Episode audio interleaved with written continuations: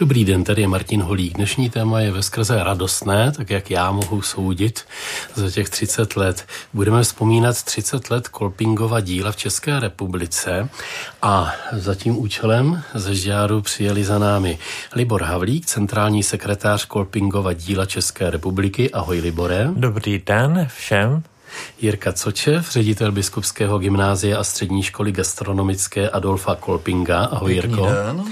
A Michael Kubík, člen představenstva Kolpingova díla České republiky. Ahoj. Hezké ráno, ahoj. Jak a kdy vzniklo dílo Kolpingovo? Libore, máš slovo. Tak Kolpingovo dílo, dneska je to přesně na den 30 let, vzniklo 21.10. 1992.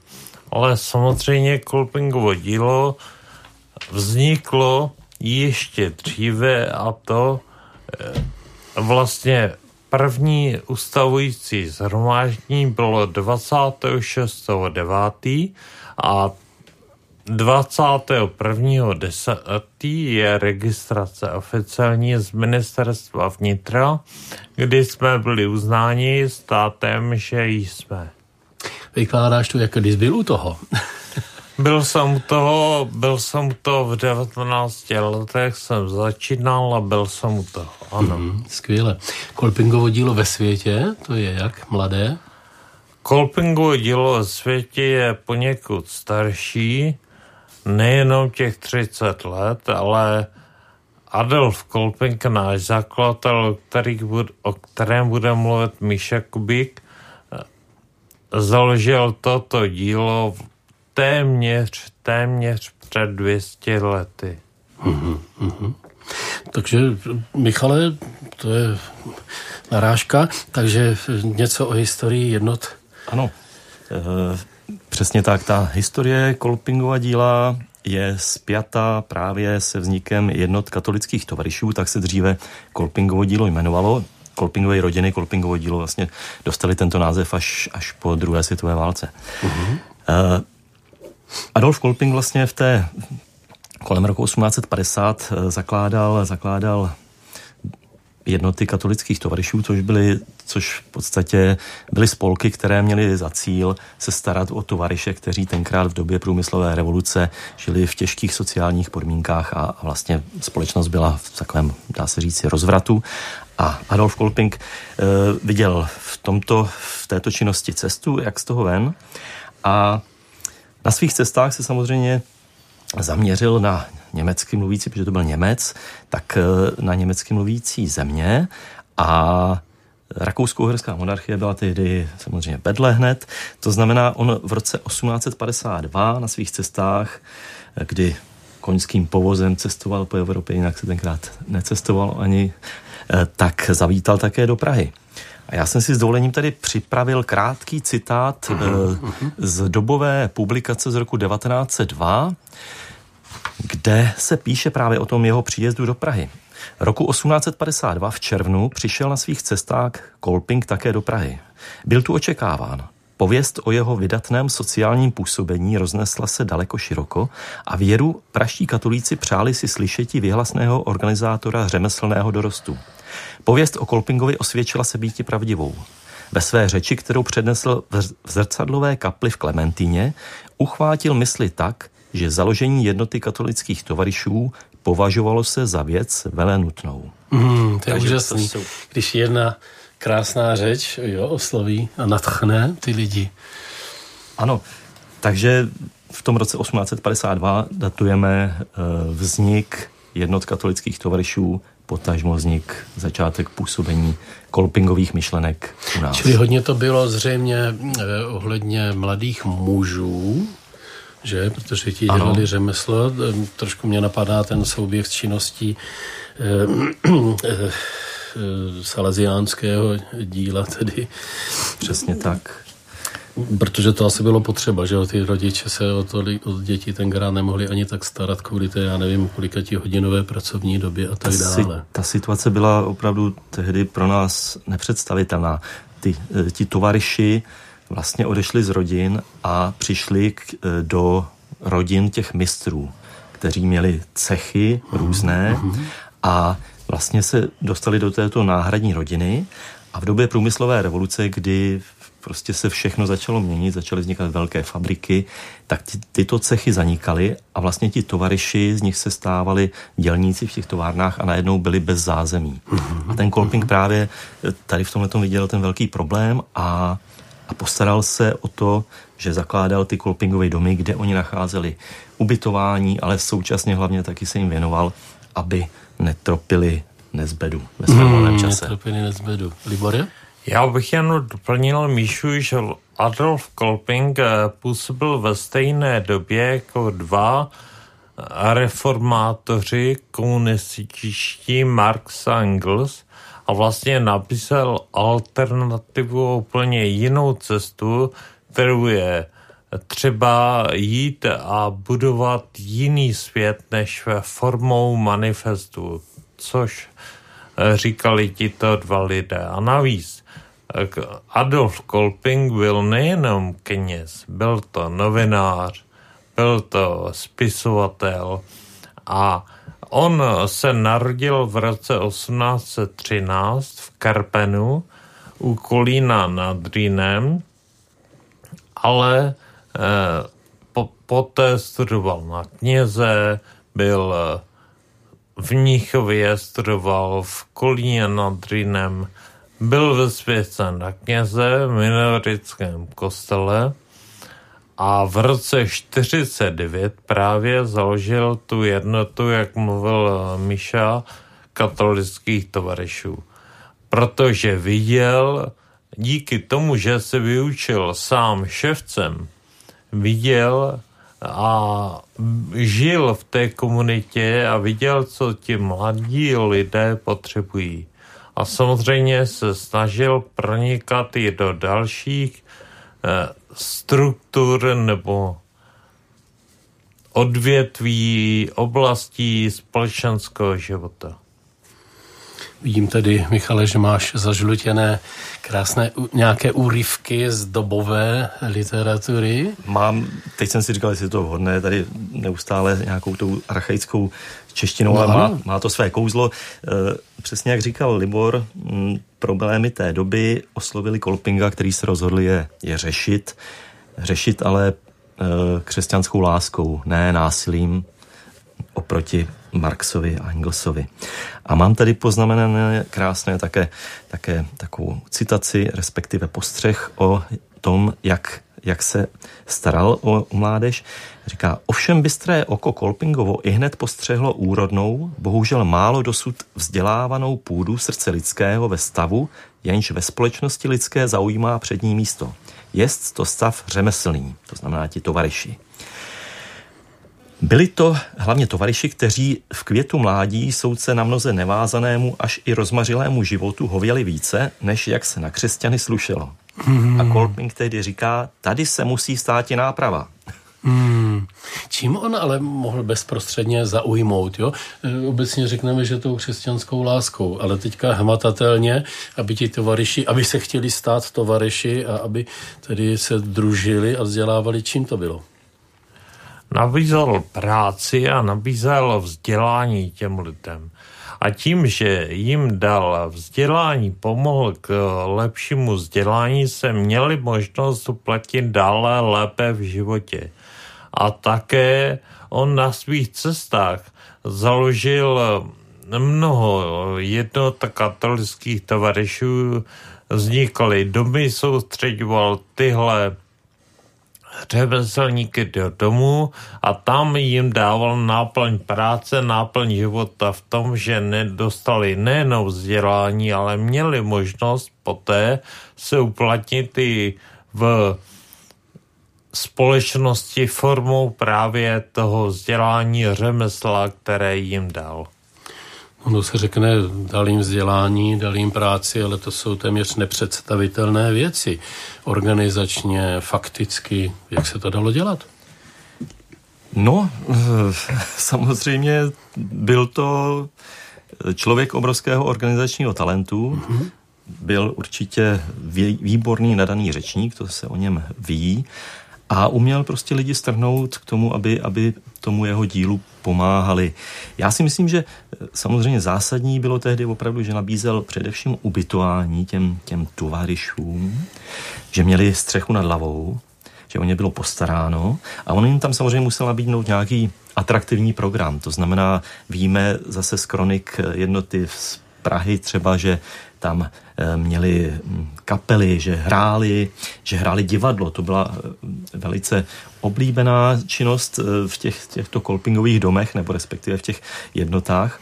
Konec konců bývalý, bývalé sídlo jednoty katolických tovarišů je v budově dnešního, dnešního divadla na Zábradlí. Na Ta je vlastně původní dům jednoty katolických tovarišů a tam se hrálo divadlo vlastně prvně právě eh, jeho obyvateli. Krásně. Takže čerpáme tady eh, o historii, o mezinárodním kolbingu, o historii jednot katolických tovarišů. Chtěl byste ještě doplnit něco tady k tomuto okruhu? Já jen bych chtěl říci, že ještě za svého života Adolf Kolping založil 400 takových domů, eh, kde dával střechu nad hlavou, vzdělání a tyto všechny věci mladým lidem a pán mu si ho povolal k sobě v nedožitých 53 letech. Kdyby se dožil víc, to já nevím, co by se stalo, jak by byl ten vývoj, ale určitě v současné době je na co navazovat a vážit si právě jeho slov, které řekl.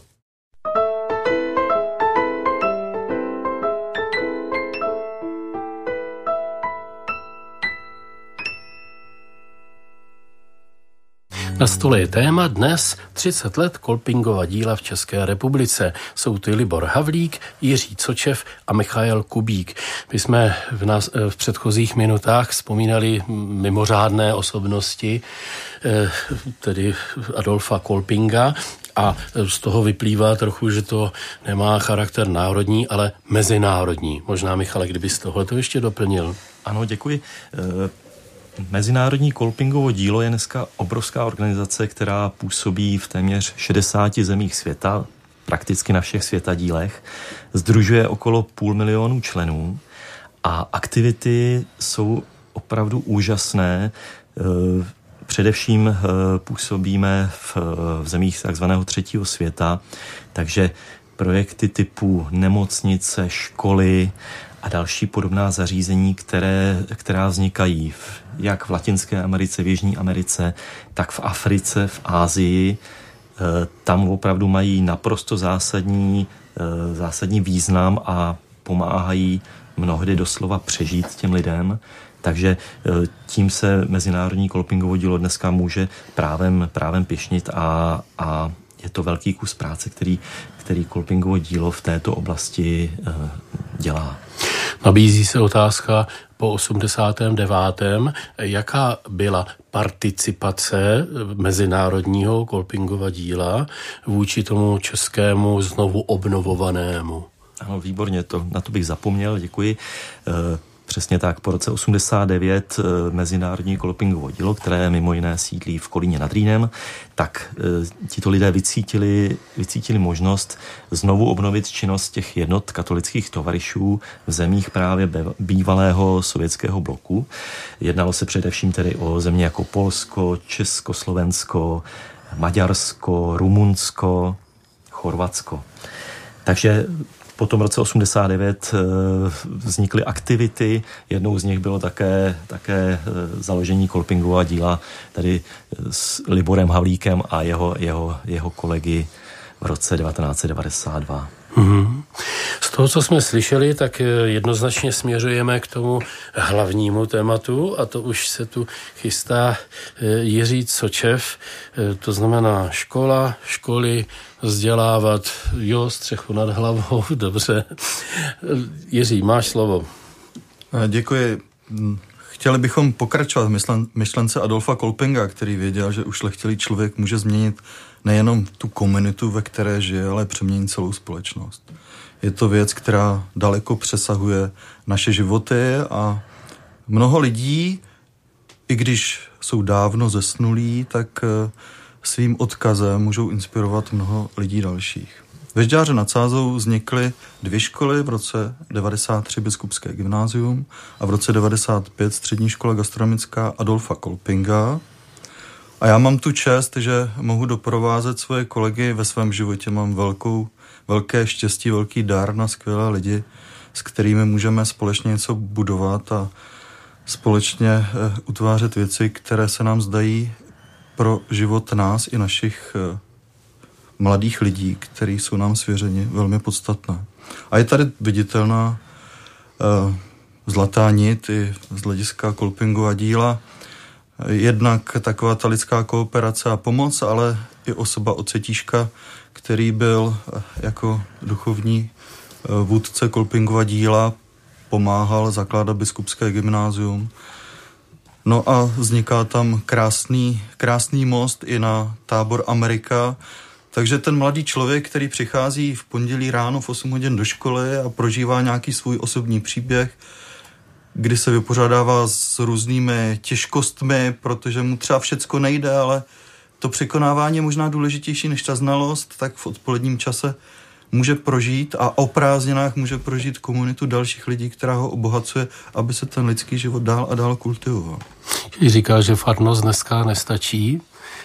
Já si osobně myslím, že farnost v dnešní době je malá komunita lidí a že musíme mnohem víc přehlídnout eh, eh, do míst, které jsou nám blízké v děkanství, různé projekty, kde můžou kooperovat rodiny, kde můžou kooperovat uh, moudří vychovatelé pro programy pro svoje děti a myslím si, že je velkým tématem, jak být svobodný, ale zároveň inspirovat v tom, co je pro nás nejcennější, a to je víra. Hmm. Ty připadáš stále mladý, ale přesto eh, jsi byl u kořenů tady toho všeho, protože sám si pamatují všechny ty administrativní a další zápasy, kterých bylo nepočítaně. Eh, na co se tenkrát eh, těšil a z čeho jsi měl tenkrát obavy? Obavy ze spousty věcí.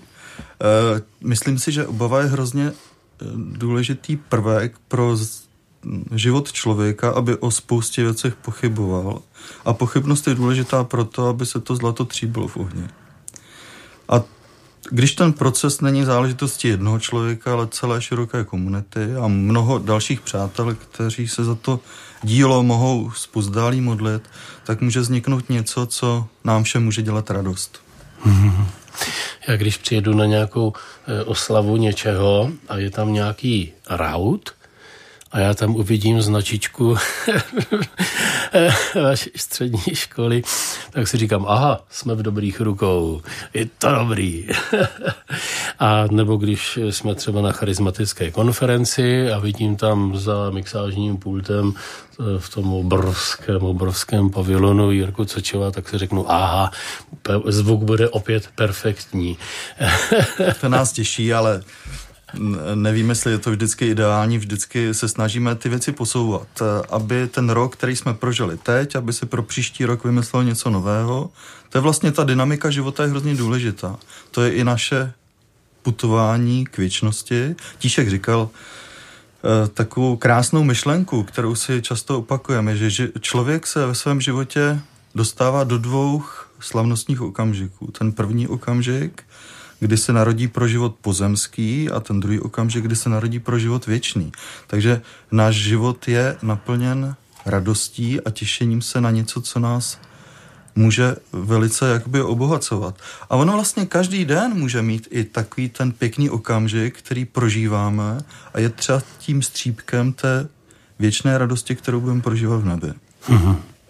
A když e, si představím, eh, s jakými pocity studenti a studentky třeba jedou do obsloužit, jaké oni přitom mají pocity? Je to hrdost nebo, nebo my musíme, protože je to v rámci výuky? Eh, realizujeme poměrně velké množství akcí, kdy se vidíme na těch akcí společně, tak to jsou akce prestižní. Pracujeme se žáky, kteří třeba na základní škole neprožívali šťastný život. Přichází k nám žáci třeba, kteří mají čtyřky, pětky, jsou třeba u nás i žáci, kteří nedostavili základní školu. A je to z toho důvodu, že jejich nadání je v jiné oblasti. Jsou eh, nadaný naše děti. Snažíme se najít jejich nadání, které je rukodělné. Základní škola je teoretická škola. A často dochází k tomu, že to dítě na naší škole objeví nový svět, kdy může být úspěšné. A z toho žáka, který byl předtím loser, tak teďka může být eh, premiant a můžeme se o něm bavit o tom, že to je člověk s mimořádným nadáním. I když je to pro člověka, jak bych řekl, z takové té většinové společnosti totálně nepochopitelné. No řekl bych, že to je vlastně to, to úplné zaměření těch tovarišstev a toho původního záměru Adolfa Kolpinga, kdy podle mě víc bylo potřeba věnovat právě takto lidem vybaveným jinak, než ta společnost očekávala a že jim dával smysl jejich práci a spokojenost té jejich práce. Možná, že je důležité se ještě uvědomit, že učitel se nemůže dívat na třídu jako na skupinu lidí, ale že pod pojmem třída musí vidět jednotlivé příběhy dětí, kteří před ním v lavicích sedí. A to je možná ten jakoby velký klíč, že vidím konkrétního člověka s jeho problémy i radostmi a tam teprve může docházet k tomu fantastickému zrání. Když si zakládal gymnázium a o dva roky později eh, střední školu gastronomickou, jak to bylo v České republice? Kolik bylo takových škol odborných? Kolik, kolik gymnázií? Eh, já, Martine, ani netuším. Eh, my víc žijeme současností a budoucností. Ta historie je u nás trošku skrytá. Když jsme šli na první takovou, jak bych řekl, inspiraci na brněnské bigy, kde byl pan ředitel Hruška, tak tam v té době byl otec Tíšek, který nás potkal na chodbě a mm, velmi nás pozbudil, aby jsme z té cesty e, jako nesešli, aby jsme pokračovali a tu školu opravdu založili, tak vím, že Brněnské gymnázium bylo první, nakonec pan Hruška psal legislativu pro církevní školství. Ano. Ministerstvo školství opisovalo to, co, to, co e, pan Hruška vytvořil, takže to je jako jeho historický počin pro církevní školství v České republice ale církevní školy v současné době se dále rozrůstají. Eh, z hlediska České školní inspekce patří mezi nejlepší kategorii škol v České republice, což jsou tvrdá data, která se dají dočíst. A samozřejmě nám všem to dělá radost, ale je to podpořeno těmi velkými srdcaři, kteří možná v horších podmínkách, ale s větším entuzi- entuziasmem se věnují mladým lidem. Mm-hmm, díky. Eh, zeptal bych se na zahraniční výměnu, co můžou studenti ve vašich dvou školách eh, získat, kam jezdit, co se naučit jinde, venku. Tak možná taková poslední vzpomínka na návštěvu ze Spojených států, kde máme takovou velkou komunitu, s kterou se přátelíme, protože tou hlavou té komunity je arcibiskup John Vlažný, který jeho pra otec nebo děde, pradědeček, pradědeček Otec, dědečka, no. odešli, odešli do, do Spojených států a on stále cítí jakoby silnou vazbu na Českou republiku a různě nám pomáhá. A tentokrát přijel s Benem Junem. To je jeden z hlavních designérů společnosti Nike, který obouvá Serenu Williams a Andrease Egesio a mnoho a mnoho dalších. A tam je zajímavý ten příběh, že vlastně všechny velké myšlenky vznikají z nouze. To je vlastně i otázka Adolfa Kolpinga. On přišel do velkého města jako asistent obuvníka, ne jako persona s kolárkem a chtěl změnit svůj status proto, aby mohl lépe sloužit. A ten Ben Yun měl dědečka, který v Číně uvěřil v Krista. A protože v té době v Číně to bylo pod trestem smrti, tak utíkají z Číny do Laosu a následně do Větnamu, kde prožívají obrovskou chudobu.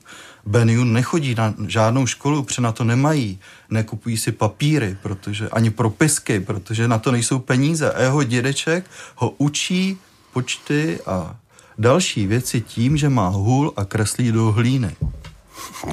To jsou neuvěřitelné V 15 věci. letech se dostává do Spojených států a měl by nastoupit na střední školu, ale neumí anglicky, tak uh, jsou tam dva roky, kdy prostě nějak uh, intenzivně pracuje sám na sobě, dostává se na střední školu.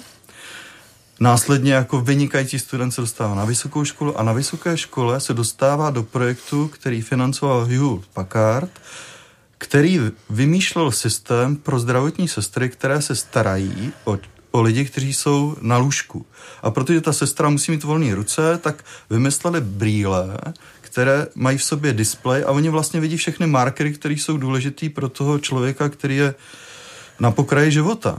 Takže mnohem dřív, než byly Google brýle, tak Ben Yun se svým týmem vymyslel vlastně ten displej v těch brýlích jako studentský projekt, který financoval Hewlett Packard.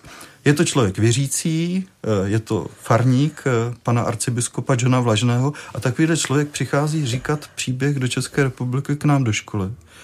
Pro mě je to hrozně důležité, aby si děcka uvědomili, že dnešní blahobytná společnost nás nezachrání. Ale že každý musí mít svůj rizní, ambiciozní cíl a přes překážky jdu ke svým cílům. Tohle to říká dlouholetý ředitel Jiří Cočev. A Libor Havlík tady má nataženou ruku a doplňuje. Já jsem jenom byl na přednášce Bena na biskupském gymnáziu, kde v podstatě on říkal, co je cesta, předchozí cesta k vývoji a designování bot a Nike. On byli tak chudí, že neměl na boty a tak si ty boty udělal z dřeva. Vyřezal.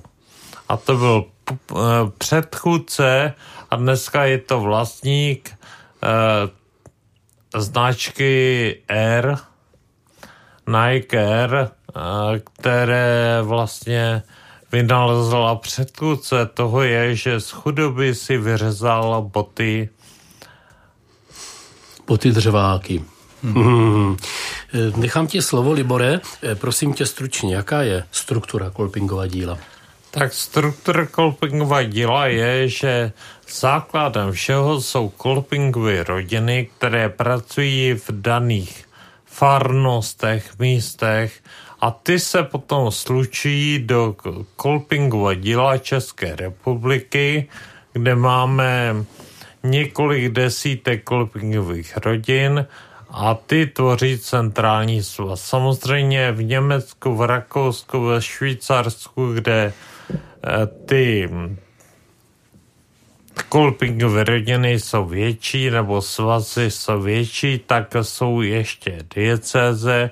To v České republice nemáme, to není třeba. Uh-huh, uh-huh.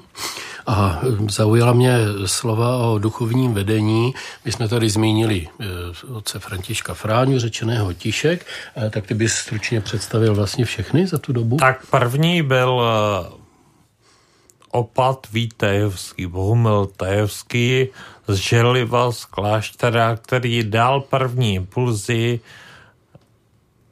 Velmi si pamatuju jeho slova, když mi říkal, víš, Juchu, Nauč se nepříjemný věci říká s láskou. Já jsem tehdy říkal, víte, já tomu nerozumím, co to je. On říkal, počkej, to poznáš za čas. Tom bylo 19 let. Dneska už mi je o něco více a už to trošku chápu, co tím měl mysli. Druhým eh, správcem byl právě Tíšek, kterého známe všichni ze škol z proglasu z tábora Amerika, který vysvětloval a dával nám do vínku jeho zkušenosti práce s mládeží, s mladými lidmi. A posledním a doposavat fungujícím duchovním správce je kardinál Dominik Duka, který je je zvolen od roku 2008 a působí doteď jako duchovní správce Kolpingova díla, pomáhá Kolpingu, aby se lépe adaptoval nejen v církvi, ale ve společnosti a aby dělal a ukazoval vše, sloužil tam, kde třeba naplňoval slova svého zakladatele Adolfa Kolpinga. Děkuji za tohleto vzpomenutí. Eh, Michale, eh, u nás tedy působí několik desítek kolpingových rodin. Eh, můžeš přiblížit jejich činnost? Ano, činnost kolpingových rodin je pestrá, soustředí se především tedy na práci s dětmi a mládeží, to je naprosto zásadní segment jejich činnosti a vlastně my jim některak jakoby centrum e, této organizace, my jim nediktujeme nebo neříkáme, co mají dělat tento e, impuls musí vzejít od nich a taky přichází a my se jim snažíme pomoci zaštítit je silnou organizací, pomoci jim schánět finance na jejich aktivity a, a vlastně takový ten společný spolkový život organizovat. Mm-hmm.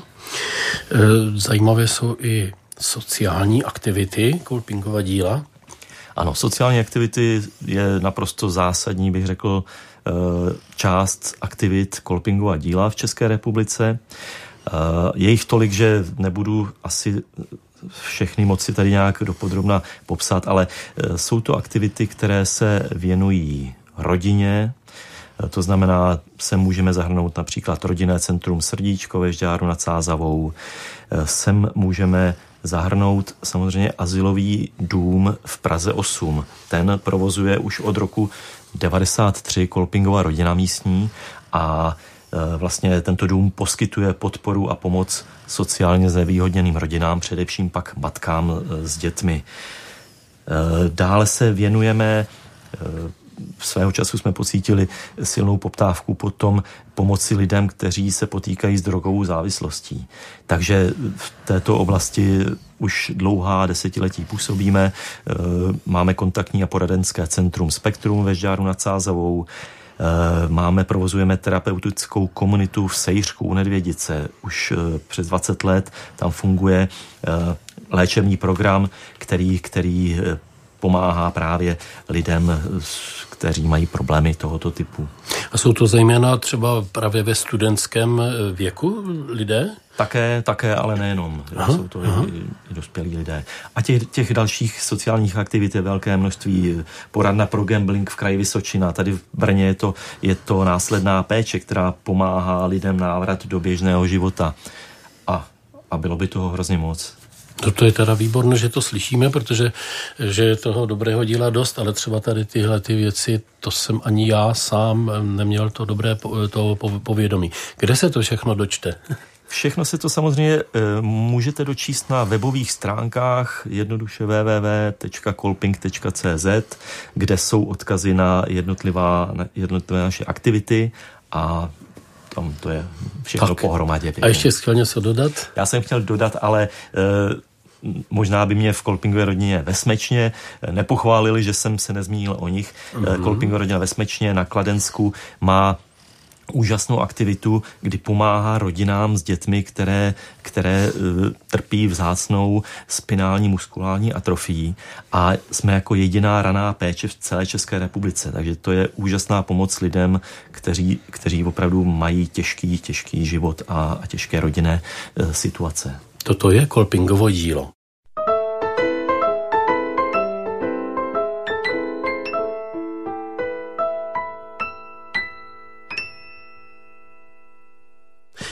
Na stole je téma. Mluvíme o 30 letech Kolpingo, Kolpingova díla v České republice. Máme tu Libora Havlíka, Jiřího Cočeva a Michaela Kubíka. Eh, mě ještě, Jiří, prosím tě, zajímá eh, neformální činnost se studenty. To je jako kromě té školní povinnosti. No to je takový ten velký kolpingův stín, to je vlastně všecko, co se dělá v okamžiku, kdy skončí normální rozvrh hodin ve škole. Mm-hmm. Jsou různé kroužky a, a semináře a jednorázové akce. A teďka nedávno jsme měli třeba první republiku, tak jsme prožili den s jídlem z první republiky a děcka se oblíkly v prvorepublikovém střehu a nesmírně jsme se s tím bavili, ale kromě toho je to ateliér pro video, ateliér pro fotografii, eh, je tam práce s drony, IoT technika, robotika, sbor, sbory, No a spousta nesmírně zajímavých lidí, kteří k nám do školy jezdí, protože učitel v nějaké fázi přestane být zajímavý. A potřebujeme to něčím občerstvit a i toho učitele, no neustále musíme růst. Tak eh, je to taková platforma, kde se schází spousta lidí. Mm. Nakonec eh, i ta záležitost toho Amerikou je pro nás hrozně důležitá nejenom s Amerikou, ale nedávno byl u nás Giovanni Jakelo, který je jedním z ředitelů Facebooku. A umět si představit, že sociální sítě mají mnoho dalších rozměrů, které pro můj život jsou důležité a mají pozitivní rozměry pro mladého člověka nesmírně důležité. Ty, no to já bych chtěl u vás studovat teda. Ty jo, s dronama třeba se naučit, jo. Krásně. Jaký je zájem o práci v kolpingově eh, díle? Co je potřeba třeba pro založení, to už je teda velká věc, jo, ale třeba kolpingové rodiny v mém eh, městě? Obec, obecně lze říct samozřejmě, že lidí ochotných dělat ve svém volném čase neustále ubývá. To vidíme v celé společnosti. E, nicméně jsou, nicméně jsou, objevují se. Pro založení kolpingové rodiny stačí takzvaných e, sedm statečných. To znamená, když se dá dohromady sedm lidí a mají nějaký plán, nějakou vizi, tak e, mohou založit kolpingovou rodinu. My jim pomůžeme, my jim pomáháme tyto vize naplňovat, co je v našich silách. A právní subjektivita takového celku? Ano, každá ta kolpingová rodina má vlastní právní subjektivitu, takže si zodpovídá za svoji činnost a za své hospodáření sama. Eh, Pí občas výbornou kávu z pražírny, kolpingova díla. Jak jste se dostali k tomuhle oboru? Ano, ti klienti právě, to je to zařízení pro eh, lidi potýkající se s drogovou závislostí, tak ti klienti předtím, než jsou opět eh, se dostanou do společnosti, tak musí vykonávat jakousi pracovní terapii v rámci svého, své léčby. A tohle je ideální, ideální příležitost eh, praží výbornou kávu, tu kávu potom prodávají, jezdí na různé, různé jarmarky, na různé trhy, kde tu kávu i vaří a, a je, to, je to taková dobrá i prezentace e, činnosti kolpingová díla. Také jsme vám sem eh, několik balíčků na ochutnání přivezli. O, o, děkujeme. Libore, proč je Centrum Kolpingova díla právě ve Žďáru nad Sázovou? Já vyslovím dopředu podezření, že právě těch prvních sedm statečných se našlo právě ve Žďáře. Je to pravda a samozřejmě já jsem v roce 92 pracoval v Praze.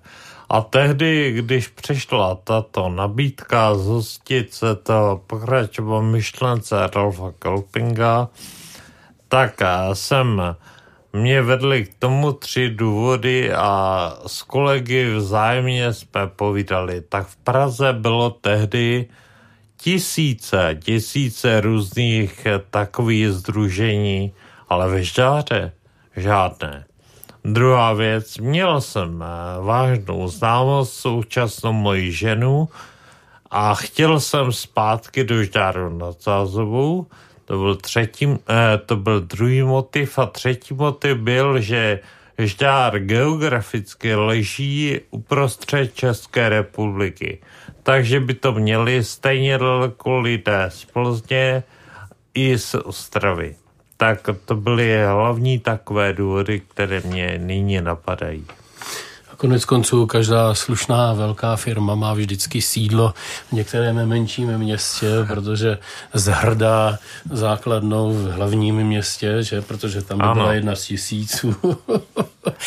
tak to je trošku s nadsázkou, ale i třeba Proglas je jediné celoblošné rádio, které nemá hlavní sídlo v Praze. Praze. No, takže vím, o čem mluvím. No, 1.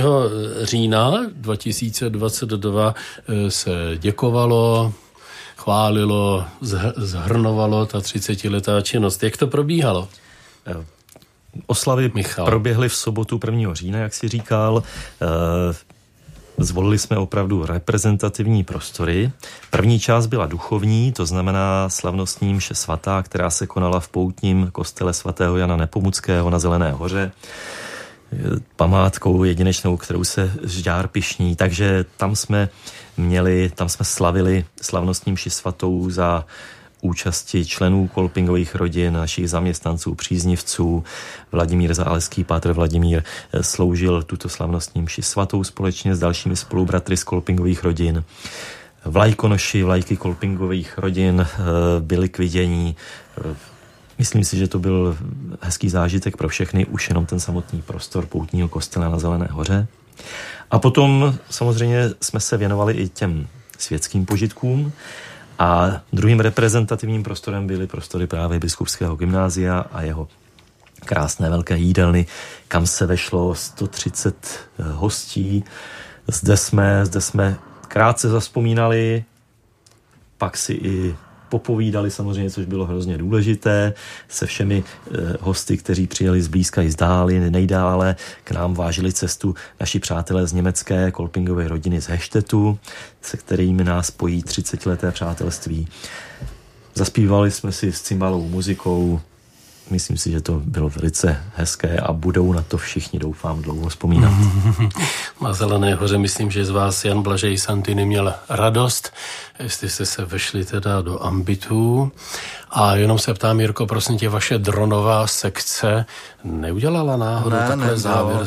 Neudělala ne. záběry. Uh-huh. Škoda, Mohlo nás to napadnout, to je škoda, že Radio Proglas není ve Žďáře. To by byla krásná spolupráce. No vidíš to.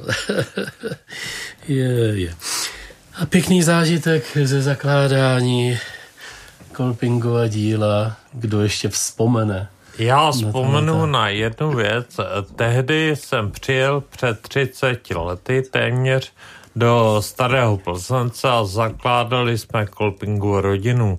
No a v té době nebyly žádné maily, žádná elektrická komunikace, žádné počítače, tak jsme jenom psali Kolpingova rodina na obálku uh, adresu.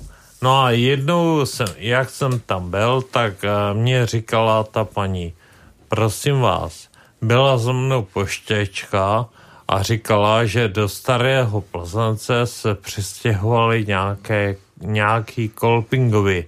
Je to rodina dva, neznáte je? Tatínek, maminka, no, taková rozsáhlá, to je krásné. Já se nemohu ještě nevrátit k těm rautovým věcem na těch různých církevních a jiných akcích, Jirko. No, nám to samozřejmě dělá velkou radost. Byli bychom rádi, aby naše škola byla výzvou pro naše děti. A jak ten příběh společně roste, tak jsme se dostali k těm nejprestižnějším akcím. Děláme státní náštěvy. Před třemi roky byl v České republice kardinál Parolin, druhý člověk Vatikánu. A když taková náštěva probíhá, tak se řídí státním protokolem, to znamená několik motorek, které blikají, jedou na letiště, za nimi jede automobil Mercedes Vito s kulometem a tak dále, až ten panceřovaný vůz, pan kardinál Parolin, jako skromný člověk, který by určitě rád přijel tramvají, no. tak jede na setkání s prezidentem republiky a pak je teprve následně ta hostina na pražském arcibiskupství, kdy se začnou otevírat ty otázky, které jsou pro nás pro všechny důležité. Ale protože to je státní náštěva, tak na ten banket přijde plukovník z ministerstva vnitra, který má sondu a dříve než kdokoliv eh, z těch lidí, kteří jsou pozváni, okusí to jídlo, tak je otestováno, aby byla naprostá jistota, že nebude nikdo otráven a nebude mít i jiný gastronomický problém.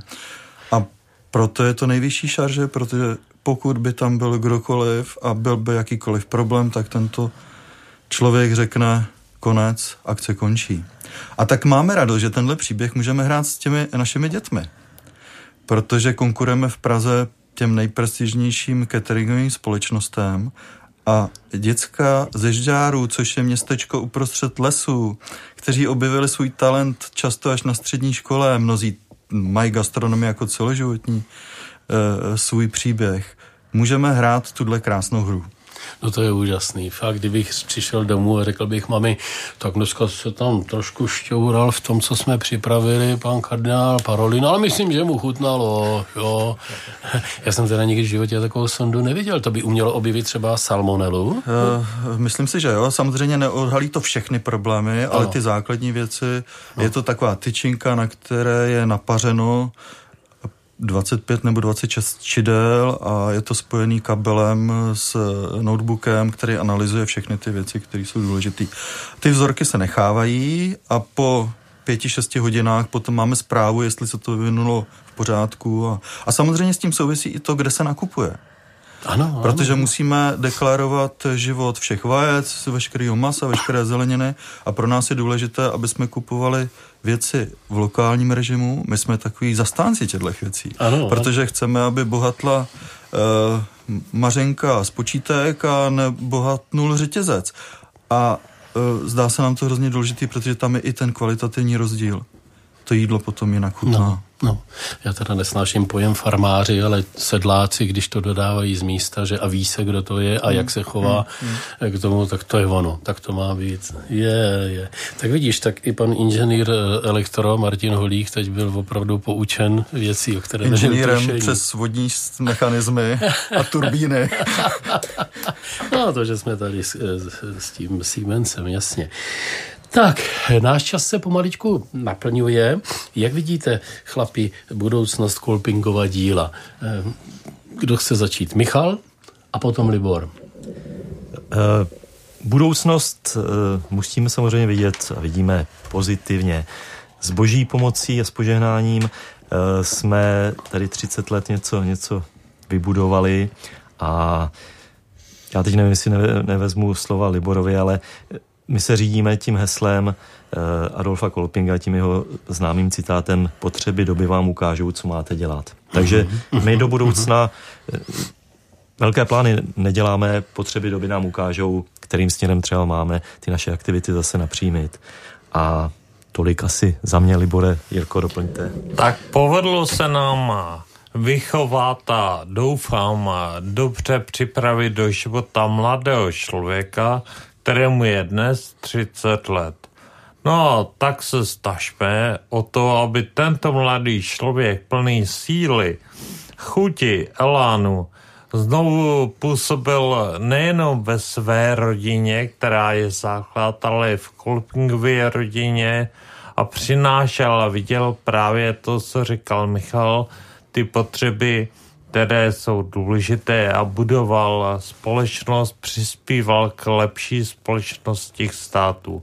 A to je základní věc, proč také Kolping má ve svém názvu rodina. Rodina je základ všeho. To je se držme a k tomu přispívají. Díky. Jirko? Já hledím do budoucna sám za sebe i za celou tu komunitu lidí, která je kolem nás s velkou nadějí a prosíme o boží požehnání. Nakonec i tebe, Martina, jestli bys mohl zahrnout všechny naše aktivity do své modlitby. Určitě já rád to udělám. Chci poděkovat vám všem, každému z vás zvlášť. Věříte prosím pozdravování všem, kteří tvoří ty sedmice statečných a, a další rodinu, protože to dílo, tak jak ho mohou pozorovat někdy jenom z dálky, někdy i třeba blíže, je skutečně požehnané. Tak chci za, vám za to poděkovat. Chci poděkovat moc za velmi příjemný rozhovor, eh, který není jako mnoho rozhovorů o tom, že nevíme, ach jo, ach jo, ale že jste plní naděje, že máte mnoho věcí za sebou, možná ještě mnoho před sebou a že to všechno dává smysl. Tak ať nám pán i to zdraví nějak eh, zachová a ať máme stále tenhle ten optimismus. Jo? Tak tomu nám opravdu žehnej Bůh Otec, i Syn, i Duch Svatý. Amen. Od mikrofonu se loučí s Liporem Havlíkem, centrálním sekretářem Kolpingova díla České republiky. Děkuji. Jirkou Cučevem, ředitelem Biskupského gymnázia a střední školy gastronomické Adolfa Kolpinga. Pěkný den. A Michailem Kubíkem, členem představenstva eh, Kolpingova díla České republiky. Děkujeme za pozvání a hezký den všem. Martin Holík. Na stole je téma. Společenské, kulturní, náboženské a třeba i politické. Každopádně aktuální. Hodinové rozhovory každé všední dopoledne po deváté a po půlnoci.